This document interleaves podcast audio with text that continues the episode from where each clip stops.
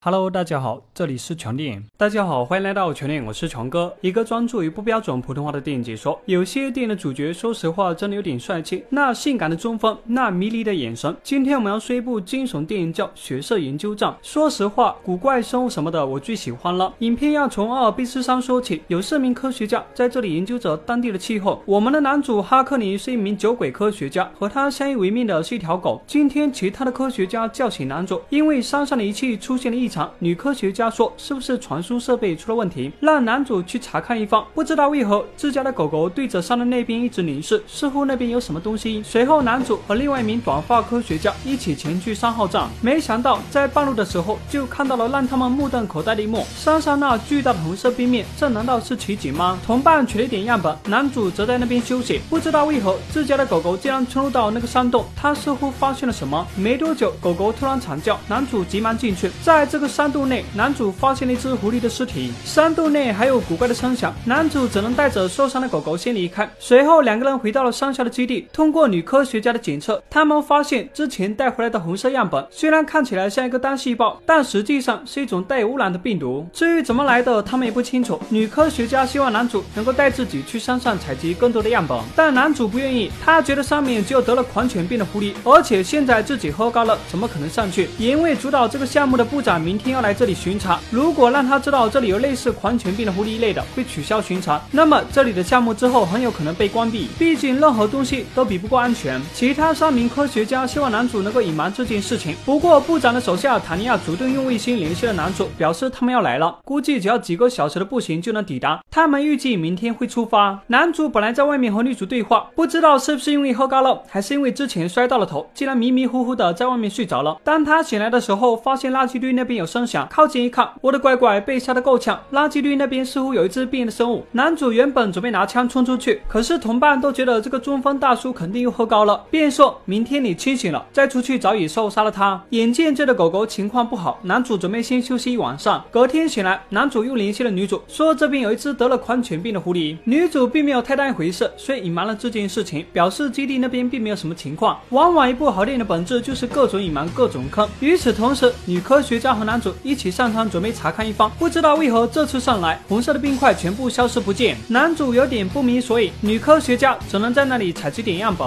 无聊的男主便想小便，男主就是男主啊，随便找个地方竟然都有病的生物。这只巨大的，我也不知道是什么东西的生物，让众多科学家很好奇。女科学家将它带了回去进行分析，得出了一个令人震惊的结论。简单的说，这种生物的体内物质和最初拿回来的红色冰块内的物质是一样的。这种东西可以进入到任何的母体。利用本身的基因进行改造，最终会孕育出一个新的结合生命体。这种新生命是随机性的。男主突然想到了在三号站附近的那只狐狸，肚子也破开了，显然它也孕育出了新的生命。一切的原因都是那只狐狸喝了携带特殊病毒的冰山水，最终才会变成这样。而且这种异变的生物一旦咬到其他生物，一样会感染。男主突然想到了接的狗狗，狗狗的肚子显然也受过伤，而且那蠕动的情况也足以证明其体内有新的生命在孕育。男主急忙联系了女主，让她从另外条路线。走，因为他们所走的近路或许就有变异的狐狸。男主本想干掉这的狗，可是看着狗狗那无辜的表情，却又不忍心。女主得知后改变了路线，不过那名摄影小哥卢卡被一只非常大的蚊子给咬了。虽然拍死了蚊子，但蚊子的血液显然也感染了他。没多久，这名小哥就和肾虚一样，一点力气也没有。此时离他们不远的地方，一个妹子正在遭受到变异老鹰的袭击。好在妹子嗓门大，最后跑走了，还遇到了女主他们一伙人。可惜妹子引来了变异的老鹰，那名强悍的保卫死在了这里。现在。众人只能逃，他们和下来的男主相遇了。男主也不知道他们刚才经历了恐怖的事情。在基地这边，几个人帮妹子包扎伤口。有人想到了用卫星电话联系外界，毕竟在这山区，普通的移动电话根本没有信号。但剩下的那名男科学家为了完成他们的研究，不让部长阻止，反而将基地这边的卫星电话给拿走了。而女部长手上的卫星电话在那名保卫手上，但他死在了半路上。此时，基地这边的卫星电话在女科学家和另外一名男科学家手上。他们来到了三号站，准备在。这里进行他们所谓不正常的研究，可惜女科学家低估了这种变异生物的可怕性，她以为最初生物死了，最后反而被暴脸。同伴为了救她，用石块砸变异生物。不过下面是不是别人的脸？你这么用力，确定不会让他走上人生巅峰吗？果不其然，女科学家生死。另外一边在基地的男主和女主在那个房间内，可不是培养感情，而是看他们当时养的狗。原来最初男主和女主都在这里，两个人最初还是情侣关系。女主也得知狗狗被感染了，如果不将狗狗给灭掉，不知道。道等下会长出什么奇怪的生物。男主非常的难过，但也只能让狗狗安乐死了。但那名科学家回来的时候，竟然还带回了一只变异羊，这力气大的惊人，基地这边都要被他给撞翻了。最后还是女部长拿起了手上的工具，对着变异羊的脑瓜子下去，才将他给赶走。好不容易能够缓一缓，现在没有卫星电话都无法联系外界，即使部长的手下发现了不对劲，来到这里也不一定会带支枪，那在外面可是非常的危险。最后男主、女主还有那名男科学家去三号站找卫星电话，另外五个人则在这里等待他们。可是那名妹子的腿也被感染了，好在几个人联手将腿内的变异体给取了出来，直接烧毁了。原以为可以安定会儿了，谁成想最初那名小哥竟然没死，来到了这里，还带回了他体内变的蚊子，也因为蚊子让基地这边大乱。另外一名科学家也被烧死了，其他人的结果也好不到哪里去，因为门口的变羊又准备冲进来了。此时抵达三号站的男主和女主三个人发现女科学家根本不在，而且卫星电话也没有。男主觉得他很可能在那个山洞内，果不其然，女科学家确实在这里，而且还死了，卫星电话也在这里。那名杀死同伴的男科学家终于露出了真面目，准备对男主他们动手，但他不知道山洞内可是有变异的狐狸。好不容易男主和女主逃了出来，回到基地后，这里变成了一片废墟，只有那名女部长、女助理还有那名老人活着，其他人全部死了。只剩飞机也终于来接他们了。不过男主和女主竟然将狗狗生出的变异体给带走了，显然他们舍不得这么做，这毕竟是狗狗生出来的。不过难道你们不担心它变异成更加可怕的东西吗？当 然两个人坐上飞机离开的时候，山顶上又出现了红色的冰面，显然这种可怕的事情并不会结束。说实话，这部电影很有怪形的感觉，但又不太一样。这部电影更多是感染了病毒，然后孕育出了变异体，很好的题材，导演把控的不够好，有点可惜了。好了，今天的推荐就到这里，我们下期再见。